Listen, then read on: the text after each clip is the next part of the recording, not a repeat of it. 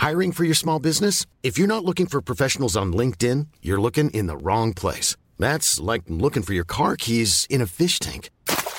LinkedIn helps you hire professionals you can't find anywhere else, even those who aren't actively searching for a new job but might be open to the perfect role. In a given month, over 70% of LinkedIn users don't even visit other leading job sites. So start looking in the right place. With LinkedIn, you can hire professionals like a professional. Post your free job on linkedin.com slash spoken today.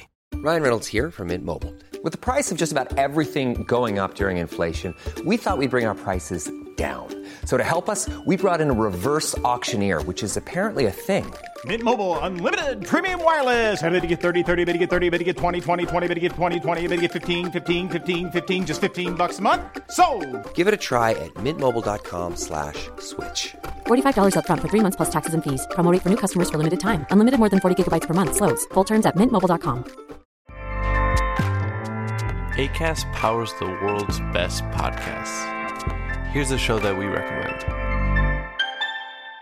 The Real Housewives is a guilty pleasure for most, but if you're looking to not feel guilty about that pleasure, tune in to Everything Iconic with me, Danny Pellegrino, where I break down all the messy moments and behind the scenes antics of Bravo's popular franchise. And on Everything Iconic, I also interview celebrity guests like Kelly Ripa, Kiki Palmer, Drew Barrymore, Cameron Diaz, and more about their guilty pleasures, their past work, and so much more. So if you're pop culture obsessed and find yourself watching way too much reality TV like me, tune in to Everything Iconic with Danny Pellegrino wherever you listen to podcasts. ACAST helps creators launch, grow, and monetize their podcasts everywhere. ACAST.com. رستم به دهانی قار رسید قاری به سیاهی شب تا چشم کار می کرد تیرگی بود و سرما بوی خون از دل قار تن هر جنگ جوی رو به رهشه می آورد صاحب این قار کی می‌تونست باشه به جز دیو سپید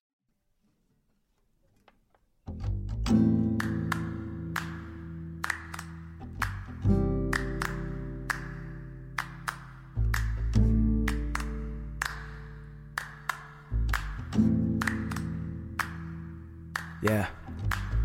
اگه حالت گرفته است چشات پف کرده و خسته است.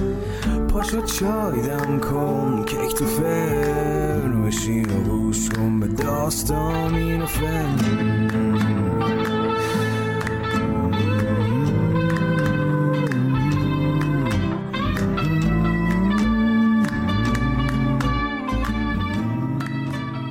سلام.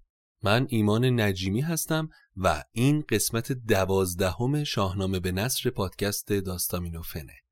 داستامینوفن پادکستی که من داخل اون برای شما قصه می‌خونم. حامی داستامینوفن برند محبوب میهنه که برای پروژه شاهنامه به نصر همسفر این پادکست شده.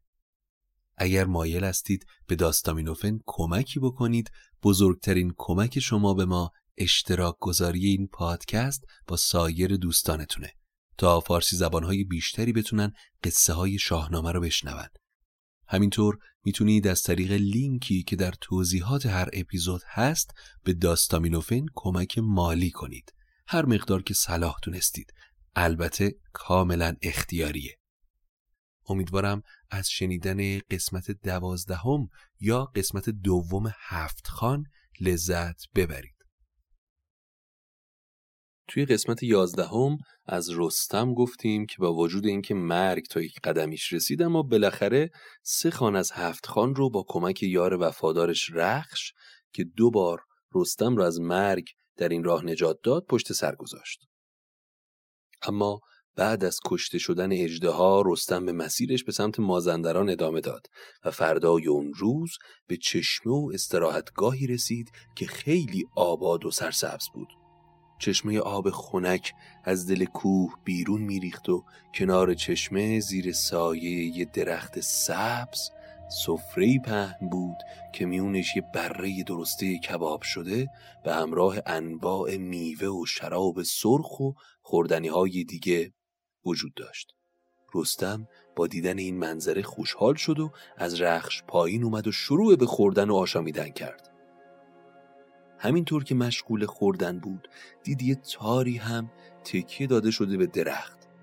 از تار رو هم برداشت و شروع به خوندن و نواختن کرد.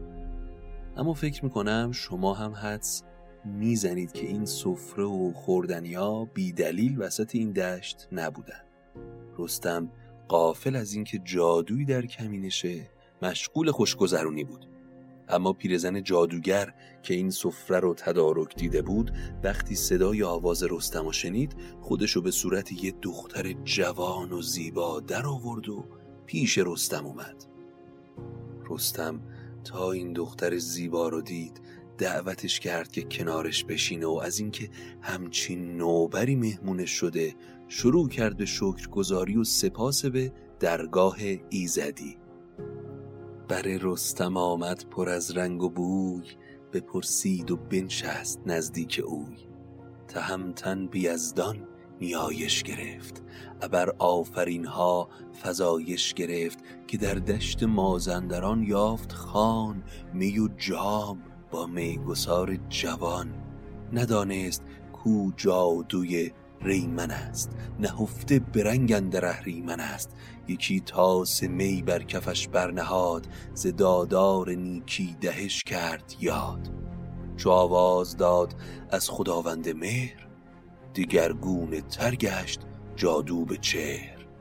روانش گمان نیایش نداشت زبانش توان ستایش نداشت. سیه گشت چون نام یزدان شنید. تهمتن سبک چون درو بنگرید بینداخت از باد خم کمند سر جادو آورد ناگه به بند. رستم تا اسم یزدان را آورد جادوگر به چهره واقعیش تبدیل شد و رستم همون لحظه جام باده از دستش افتاد و سریع خنجرش رو کشید و جادوگر رو کشت.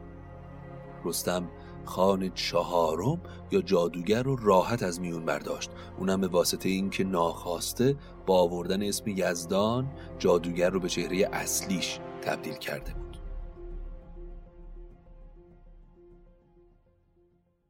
خانه پنجم. رستم بعد از یه استراحت دوباره به راه افتاد. شب رسید و آسمون رو ابر فرا گرفته بود. روشنایی ماه به زمین نمی رسید و رستم هیچ جا را نمی‌تونست ببینه. برای همین انان رو به رخش سپرد تا اون خودش مسیر رو بره. اما وقتی سپید زد رستم به سرزمین سبز و خرمی رسید.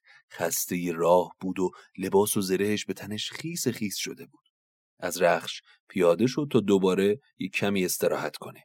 ببر بیان رو از تنش در آورد و جایی برای خوابیدن و استراحت کردن برای خودش درست کرد. لگام رخش رو هم باز کرد تا رخش بتونه کمی برای خودش توی دشت آزاد باشه. اما دشتبان اون دشت و مزاره تا رخش رو توی زمیناش دید با چوب رخش و زد و به سمت رستم اومد که های اهریمن برای چه اسب تو تو زمینای من ول کردی و خودت هم گرفتی خوابیدی. اونم تو جایی که مال تو نیست. می‌تونید حدس بزنید که اگه کسی رستم و اینجوری با داد و هوار از خواب بیدار کنه چه آینده شومی پیش روشه؟ بله همینطوره. رستم که با این داد و هوار از خواب بیدار شد بدون اینکه حرفی بزنه با دو تا دستش گوشای دشتبان رو گرفت و از بیخ کند دشتبان با گریه و زاری گوشاشو تو دست گرفت و یک راست رفت پیش اولاد که پهلوان اون دشت بود اولاد که صدای گریه و زاری دشتبان رو شنید گفت چه خبر شده دشتبان؟ دشتبان هم کل ماجرا و درگیریش با رستم رو برای اولاد تعریف کرد. اولاد تا ماجرا رو شنید به سراغ رستم رفت. رستم که از دور اولاد رو دید فهمید که با یه مرد جنگی طرفه. شمشیرش رو کشید و جلو رفت. اولاد فریاد زد آی تو کی هستی؟ پادشاهت کیه؟ چرا گوشای دشتبان منو کندی؟ سب کن تا یه درس درست و حسابی بهت بدم چون این گفت رستم که نام من ابر اگر ابر باشد به زور هژبر همه نیزه و تیغ بار آورد سران را سرندر کنار آورد. به گوش تو گر نام من بگذرد دم و جان و خون و دلت بفسرد نیامد به گوشت به هر انجمن کمند و کمان گو پیلتن. جنگ با من برای تو چیزی جز ازادار شدن مادرت نداره. رستم این رو که گفت میون لشکر اولاد افتاد و همه رو از پا در آورد.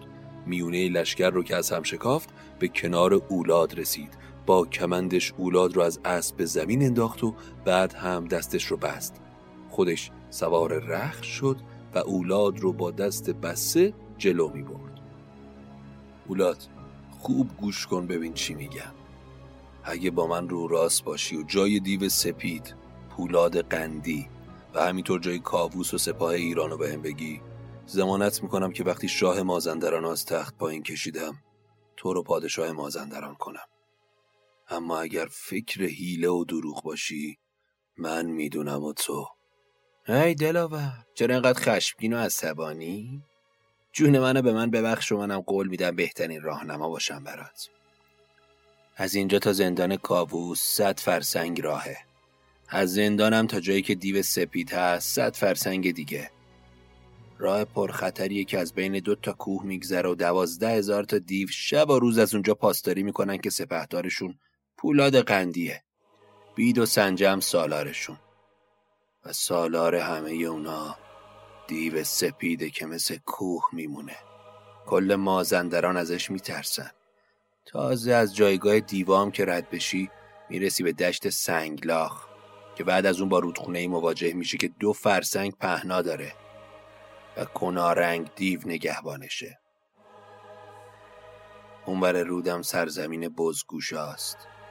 تازه از اونجا کلی راه داری تا شهر مازندران. به این سادگی ها نیست. رستم خندید و در جواب اولاد گفت تو فقط مسیر رو نشونم بده و ببین یه تنه چه به روزگارشون میارم. حالا منو به سمت زندان کابوس ببر.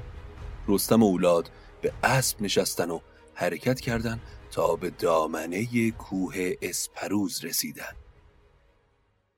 خانه ششم. وقتی رستم به کوه رسید هوا رو به تاریکی بود. بعد از ساعتی شب همه دشت و فرا گرفت.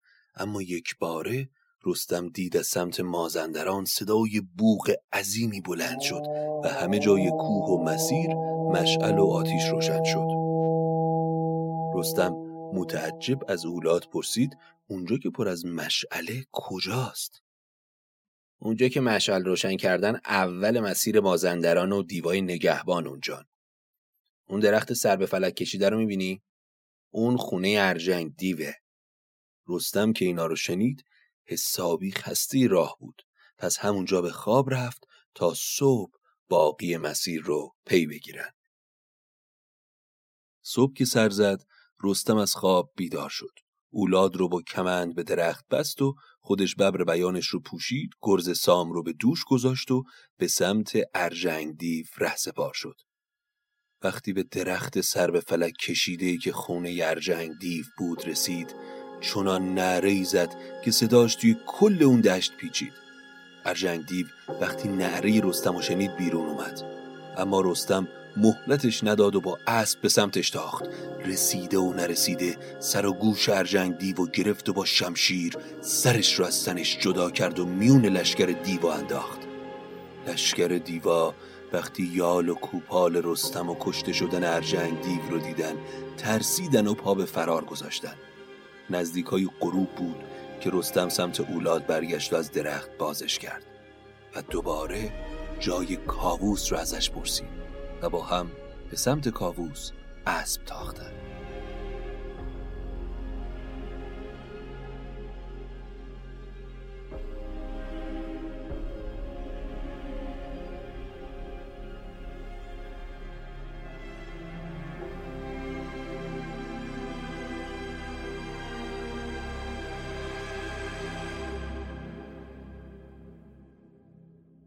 رستم وقتی به شهر رسید صدای شیهه و بانگ رخش توی کل شهر پیچید.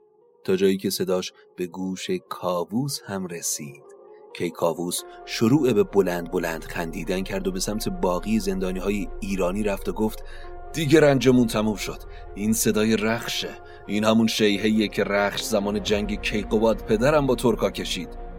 اما باقی ایرانی ها یه نگاهی به هم کردن و با خودشون گفتن که زندان عقل و هوش رو از سر کاووس برده. اما توی همین روز خوندنا و آیه از خوندنای مخصوص ما ایرانیا بودن که رستم به پشت در زندان رسید. همه لشکر دربند که تا الان روزه میخوندن شروع به فریاد کشیدن کردن و اشک شوق ریختن. کاووس تا رستم رو دید به آغوشش کشید و گفت باید رخش رو از جادوگرا پنهان کنیم. چون اگر خبر به دیو سپید برسه که ارجنگ دیو و کشتی و الان به اینجا اومدی همه دیوا رو جمع می‌کنه و کارو برای تو سخت می‌کنه. حالا باید هرچه سریعتر جای دیو سپید رو پیدا کنی و اون از پا در بیاری. برای اینکه به مکان دیو سفید بری باید از هفت کوه بگذری که در هر گذرش با گروهی از دیوا روبرو میشی. بعد از اون هفت کوه به قار عجیب و هولناکی می‌رسی که توسط گروهی از دیوا نگهبانی میشه. میگن که دیو سپید داخل همون قاره. رستم اگه دیو سپید رو بکشی مثل این میمونه که همه سپاه دیوا رو شکست دادی. اما چشمای من و گروهی از سپاه نابینا شده. به من خبر رسوندن که درمانش خون دل و مغز دیو سپیده. با چکوندن سه قطره از اون تیرگی چشمام از بین میره. و آن جایگه تنگ بسته کمر بیامد پر از کینه و جنگ سر. چو رخشن در آمد بر آن هفت کوه بر آن نر دیوان گشت گروه. به نزدیکی قار بیبن رسید به گردن درون لشکر دیو دید. رستم وقتی به دامنه کوه رسید رو به اولاد کرد و گفت اولاد تا این لحظه جز راستی چیزی ازت نشنیدم. حالا هم وقت اونه که راز کشتن دیو سپید و به هم بگی. کمی صبر کن تا خورشید به میونه آسمون بیاد. این درست وقتیه که اکثر دیوا به خواب میرن و جز چند تا دیو. کس دیگه نگهبانی نمیده. اون وقت سراغ دیو سپید برو و از پا درش بیار. رستم صبر کرد تا آفتاب به نیمروز رسید. اولاد رو به درخت بست و سوار به رخش میون دیوا افتاد و اون قدری از دیوها رو کشت که باقی سپاهشون پا به فرار گذاشتن. وقتی دیوا فرار کردن رستم وارد قار دیو سپید شد.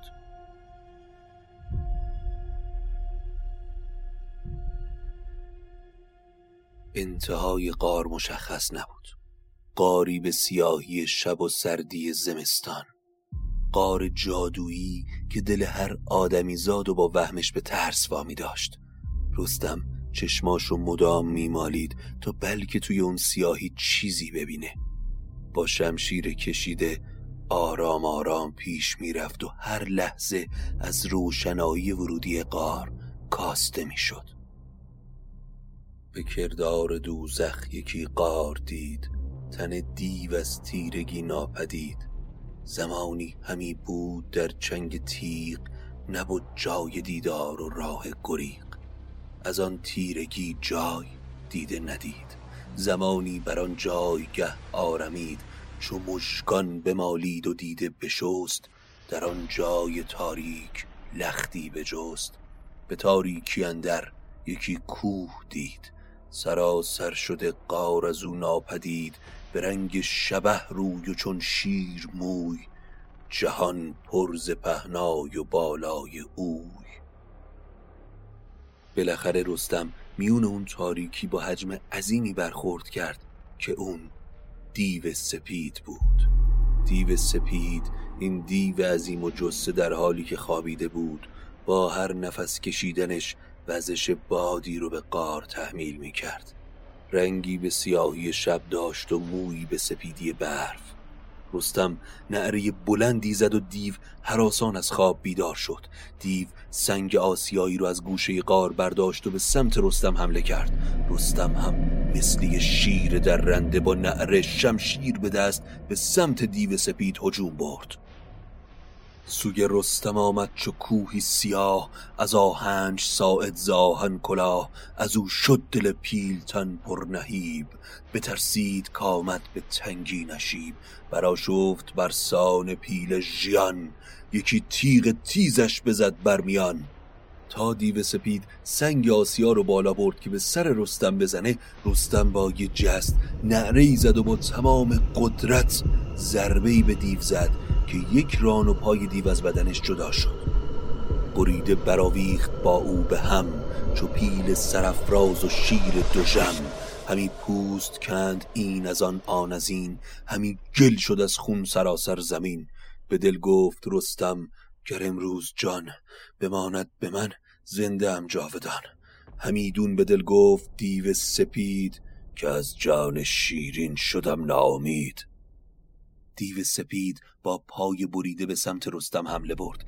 اینقدر هر دو جنگجو قوی و قدرتمند بودن که داخل قار جوی خون به راه افتاده بود. عرق و خون از سر و روی هر دو جنگجو پایین میریخت. رستم با خودش فکر می‌کرد و می‌گفت اگه تو این جنگ پیروز بشم قطعا جاویدان میشم. دیو سپید هم که تا به حال با همچین جنگاوری از انسان و دیوان و پریان روبرو نشده بود گفت اگه از چنگ این اشتها رهاشم دیگه هیچ کس منو توی مازندران نمی‌بینه. زمان میگذشت و دو جنگجو با هم گلاویز بودم در آخر باز هم چشمی خشم رستم جوشید. چشماشو بست. یزدان رو صدا زد و با نعره بلندی دیو سپید رو از جا بلند کرد و محکم به زمین کوبید. دیو سپید اونقدر با شدت به زمین برخورد کرد که همون لحظه از پا در اومد. رستم هم سری خنجرش رو کشید پهلوی دیو سپید و شکافت و جگرش رو از تن سیاهش بیرون آورد. خون دیو سپید مثل چشمه آب درون قار جاری شد. همه قار یک سر پر از کشته بود جهان همچو دریای خون گشته بود. رستم پیلتن پیروز میدون جنگ با سر و روی زخمی و خونی از قار خارج شد. جنگ با دیو سپید انقدر داخل قار طولانی شده بود که وقتی بیرون اومد روشنایی روز که نفسهای آخر رو می‌کشید چشماشو زد. سری سراغ اولاد رفت و از درخت بازش کرد و جگر دیو رو بهش سپرد و با هم به سمت کیکاووس روونه شدن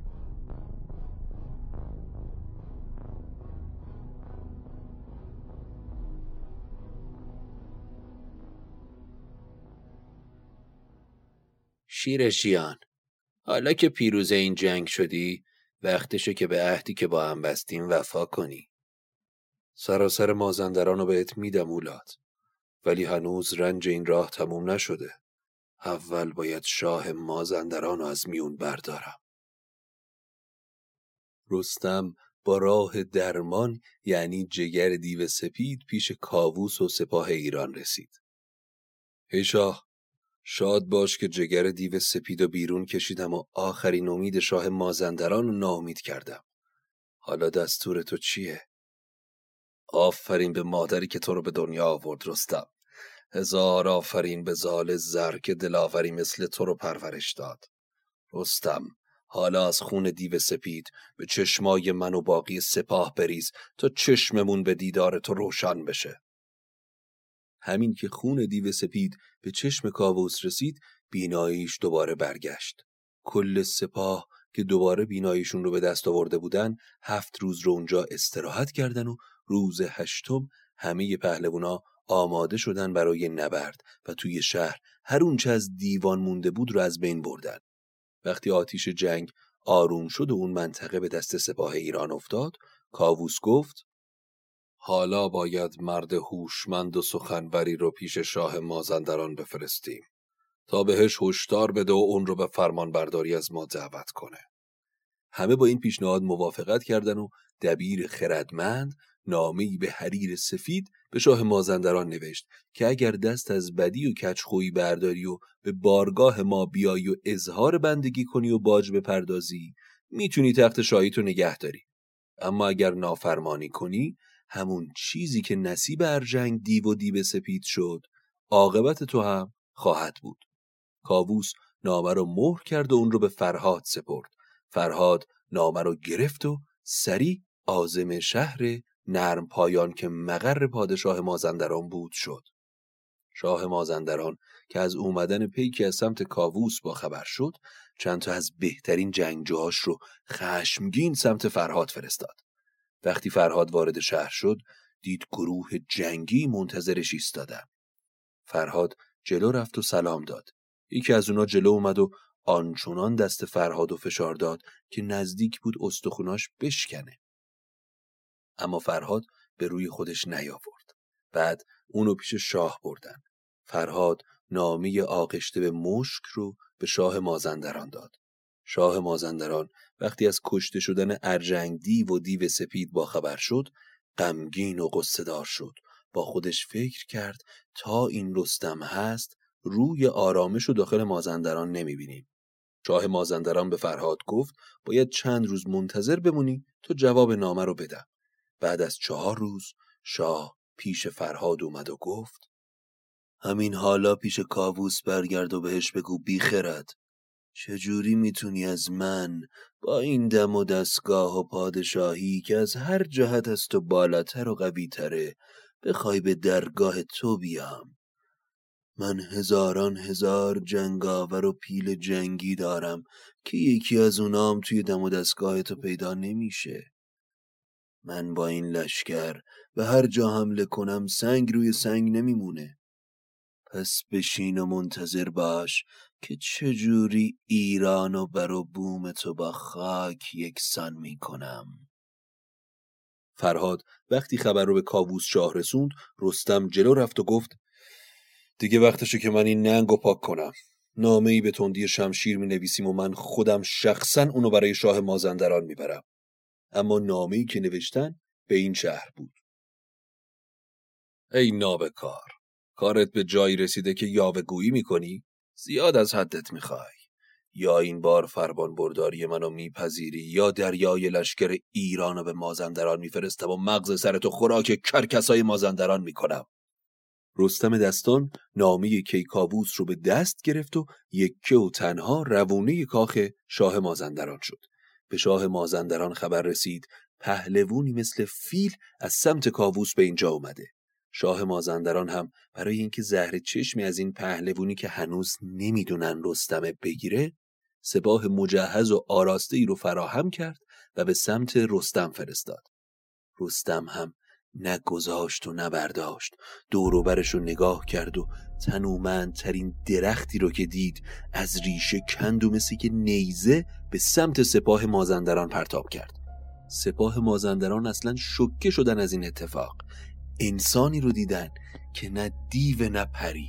اما ابعاد فیزیکیش هم با باقی آدما متفاوته و تنه درختی که داره به سمتشون میاد.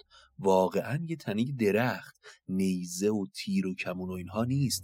اگر بخوام بهتون تصویر بدم به این شکلی بود که وقتی تنه درخت پیش سپاه به زمین فرود اومد ای از سربازای سپاه زیر شاخ و برگ درخت گیر کردن پیشرو لشکر مازندران که این اتفاق دید سینش رو ستبر کرد و به رستم نزدیک شد. این پیشرو لشکر که میگیم همونی بود که دست فرهاد بیچاره رو یه جوری سفت گرفته بود که نزدیک بود استخوناش بشکنه. خلاصه اومد جلو با یه پوزخندی دست رستم و محکم فشار داد. اما فکر می‌کنین رستم چیکار کرد؟ گذاشت این رفیقمون خوب فشارش رو بده. بعد یه لبخندی زد و دست این بند خدا رو آنچنان فشار داد که بیچاره از هوش رفت. یا شایدم صلاح دید که از هوش بره. خبر به شاه مازندران رسید که همچین یل پیلتنی حامل خبر کیکاووسه. شاه مازندران پهلوانی به اسم کلاهور رو فرا خوند و بهش گفت پیش فرستادی کاووس برو کاری کن که خودش از شرمساری گریان به سمت ایران برگرده. کلاهورم که اسم رسمی توی مازندران داشت با بلندی پیش رستم اومد.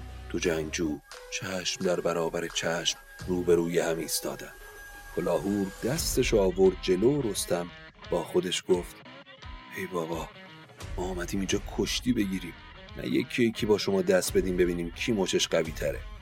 خلاصه رستمم دستش آورد جلو کلاهور آنچنان دست رستم و فشار داد که دست پیلتن ما مثل لبو بنف شد. رستم اما خم ابروش نیاورد و همچین دست کلاهور رو فشار داد که کلاهور و بیچاره ناخوناش مثل برگای پاییزی شروع کردن به افتادن. کلاهور از همونجا یک راست با دست بسته پیش شاه مازندران اومد و گفت پادشاه آقا هم قبیله. این دردی که من کشیدم دردی نیست که بشه تحملش کرد. ما اصلا توان جنگیدن با این یارو رو نداریم. بهترین کار اینه که از در آشتی باشون وارد چی و اون باجو بپردازی. در همین حین رستم از راه رسید و شاه مازندران اون رو به ایوان خودش دعوت کرد و از کاووس و لشکر ایران پرسید بعد هم به رستم گفت ببینم تو با این بر و بازو همون رستم دستانی؟ رستم هم با زیرکی گفت من؟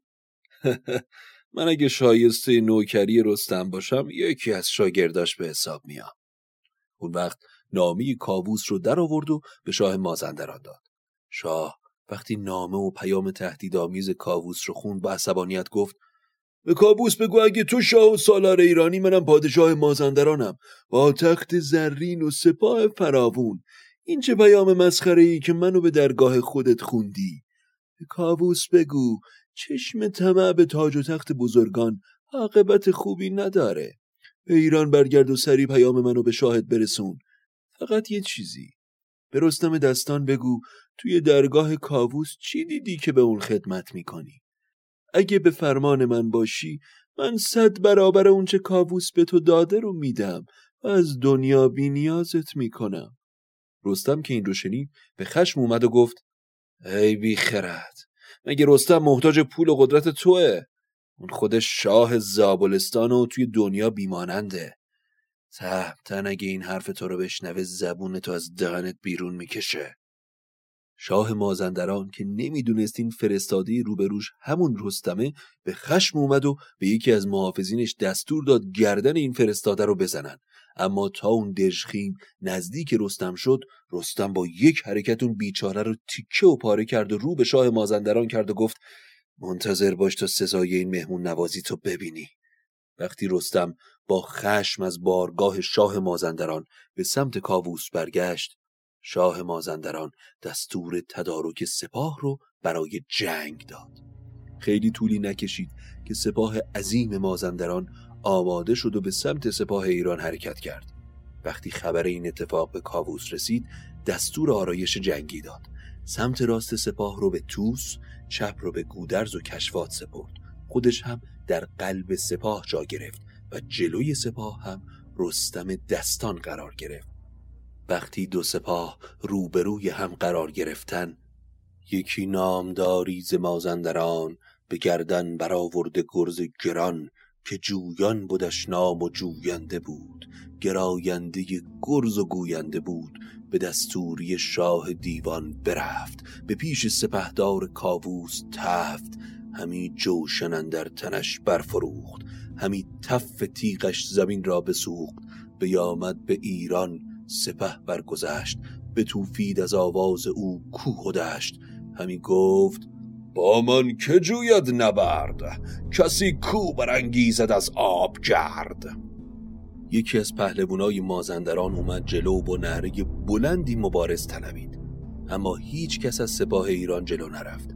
کاووس رو به سپاه کرد و گفت چی شده که از نهره این دیو همتون ساکت شدید؟ اما باز هم کسی جوابی نداد. رستم جلو اومد و اجازه خواست تا به نبرد با این دیو بره. شاه گفت آره تهمتن مثل اینکه این کار فقط از تو برمیاد. رستم هی به رخش زد و به سمت جویان جنگ رفت. جویان وقتی رستم پیلتن رو دید که با اون نگاه خشمالود و چشمهای سرخ داره نزدیک میشه یک لحظه ترس به جونش افتاد و خواست که از دست رستم فرار کنه. ولی تهمتن از پشت بهش رسید و نیزه رو به کمربند جویان زد و با نیزه بلندش کرد و زمین زد. لشکر مازندران همه در بحت و وحشت فرو رفتن. هیچ کس کلامی حرف نمی‌زد. شاه مازندران سریعا دستور داد تا سپاه جنگ گروهی رو شروع کنند. بفرمود سالار مازندران به یک سر سپاه از کران تا کران که یک سر بتازید و جنگ آورید همه رسم و راه پلنگ آورید. برآمد زهرد و سپه بوغ و کوس هوا نیل گون شد زمین آبنوس.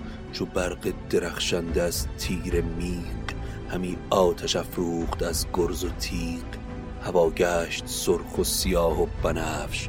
ز بس نیزه و گونه گونه درفش. زمین شد به کردار دریای قیر. همه موجش از خنجر و گرز و تیر. جنگی به پا شده بود که کسی مثلش رو هم ندیده بود. قررش کوس و نعره دیو شیهه اسب و سوزش تیر. از گرد جنگ آسمون تیره و تار شد. کسی اگر از دور این صدا رو میشنید فکر می‌کرد کوه ها دارن جابجا میشن. از سم اسبا زمین تیکه و پاره شده بود. هفت روز هفت روز تمام جنگ مازندران و ایران ادامه داشت. تا روز هشتم کاووس خسته و بیرمق کلافه و زار تاج و کلاهش رو برداشت و به درگاه یزدان سجده کرد و گفت ای جهان آفرین من رو بر این دیوان و جادوان به پیروزی برسونم برا بوم این خاک رو ایران رو از شر این دیوان حفظ کن. اون وقت بلند شد و دوباره سپاه رو آرایش جدیدی داد و در روز هشتم دو سپاه باز هم روبروی هم قرار گرفتن. چو گودرز با زنگه شاوران چو روحام و گرگین جنگاوران گرازه همی شد به سان گراز درفشی برافراخته هفت یاز. چو فرهاد و خراد و برزین و گیو برفتند با نامداران نیو. تهمتن به قلب اندر آمد نخست. زمین را به خون دلیران بشست. چو گودرز کشواد بر میمنه سلیح و سپه برد و کوس و بنه. از آن میمنه تا بدان میسره بشد گیف چون گرگ پیش بره ز شبگیر تا تیره شد آفتاب همی خون به جوی در آمد چو آب. جنگ دوباره بالا گرفته بود و پهلوانای ایرانی انگار با نیروی مضاعفی می جنگیدن. میون میدون رستم چشمش به شاه مازندران افتاد و با رخش به سمتش حمله ور شد. اما شاه مازندران با فیلای جنگی و محافظاش متوجه شدن آماده نبرد با رستم شدن. اما رستم تهمتن گرز سام و بالا می برد و با هر پایین آوردن فیلای جنگی و دیوای محافظ شاه رو به زمین می دوخت تا در نهایت به نزدیکی شاه مازندران رسید رستم از پهلوانای اطرافش نیزه خواست و یکی از جنگجوها نیزش رو برای رستم پرتاب کرد. رستم تا نیزه به سر انگشتاش رسید به بالای سرش برد و به سمت شاه مازندران پرتابش کرد. نیزه زوز کشان پرواز کرد و زره و کمربند شاه مازندران رو درید و میون پهلوش نشست. اما در اوج شگفتی و بحت رستم شاه مازندران با جادو تبدیل به یه تخت سنگ شد. سپاه مازندران از هم گسسته بود و اکثرا یا اسیر شده بودن یا فرار کرده بودن کاووس و همراهانش به رستم که بالای تخت سنگ جادویی ایستاده بود رسیدن رستم تمام ماجرا رو برای کاووس تعریف کرد. اما این رو هم گفت که اون رو همینجور اینجا رهاش نمی‌کنه. تا اردوی سپاه میبرتش و از داخل این سنگ میکشتش بیرون. سربازای سپاه ایران هرچی تلاش کردن نتونستن تخت سنگ رو ذره جابجا کنن. تا اینکه رستم خودش سنگ رو با یه حرکت روی دوشش گذاشت و به سمت اردوی سپاه ایران رفت. رستم روبروی سنگ ایستاد و گفت شاه مازندران من اونقدری زمان دارم که با تیغ و پولاد به جونت بیفتم و تیکه تیکت کنم و از این تخت سنگ یه تل سنگ ریزه بسازم. اما تخت سنگ تا این حرفا رو شنید تبدیل به دود سیاهی شد از میون دود شاه مازندران با چهره کریه واقعیش قدی به بلندای درخت و سیاه سر و گردن و دندانی شبیه به گراز و کلاه خودی به سر نمایان شد. رستم وقتی شاه مازندران رو دید به خنده افتاد و با دست بسته اونو پیش کاووس برد. کاووس همونو به دژخیم سپرد و هر اونچه از گنج در سپاه مازندران بود به سربازاش بخشید. کاووس رو به رستم کرد و گفت رستم دلاوری تو این تخت شاهی رو به من برگردوند. دل و دینم همیشه به تو روشن باشه. ای شهریار اما من خواسته ای از تو دارم. توی این مسیر راهنمایی اولاد بود که کارو برای من آسون کرد. منم از اول قول پادشاهی مازندران رو بهش دادم. شایسته است که از سمت شما هم لطف و مرحمتی به اولاد برسه. کاووس تمام سران مازندران رو پیش خوند و اونها رو به فرمان برداری از اولاد دعوت کرد. رستم هم از کاووس اجازه خواست تا به زابلستان و پیش زال و رودابه برگرده. کاووس هم توس رو سپه بود ایران زمین کرد و اصفهان رو به گودرز سپرد و ایران دوباره به آرامش قبل خودش برگشت. جهان چون بهشتی شد آراسته پر از داد آکنده از خواسته.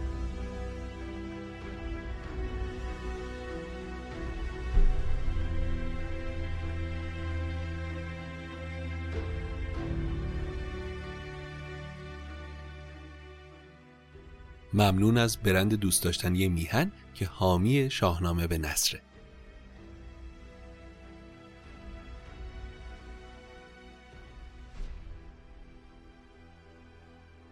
این بود قسمت دوازدهم روایت شاهنامه به نصر از پادکست داستامینوفن. امیدوارم که از شنیدنش لذت برده باشید. جمله‌ای که الان می‌خوام بگم رو قطعا اگر شنونده پرپا قرص ما باشید از برید. بله بزرگترین لطف شما به ما اشتراک گذاری این پادکست با دوستانتونه. لطف بزرگی می‌کنید که این پادکست رو به سایر دوستانتون هم معرفی کنید چرا که هر چقدر شنونده های این پادکست زیادتر بشه قطعا انرژی ما هم برای ادامه این راه مضاعف میشه. نظراتتون رو حتما با ما به اشتراک بگذارید. انتقادات و پیشنهاداتتون رو در شبکه های اجتماعی مثل اینستاگرام و یا همین پادگیرهایی که باهاش پادکست رو میشنوید کامنت بگذارید برای ما تا اونجایی که در توانمون باشه این نظرات رو حتما اعمال می‌کنیم. قصتون بی قصه باشه و تا اپیزود بعدی خدا نگهدار.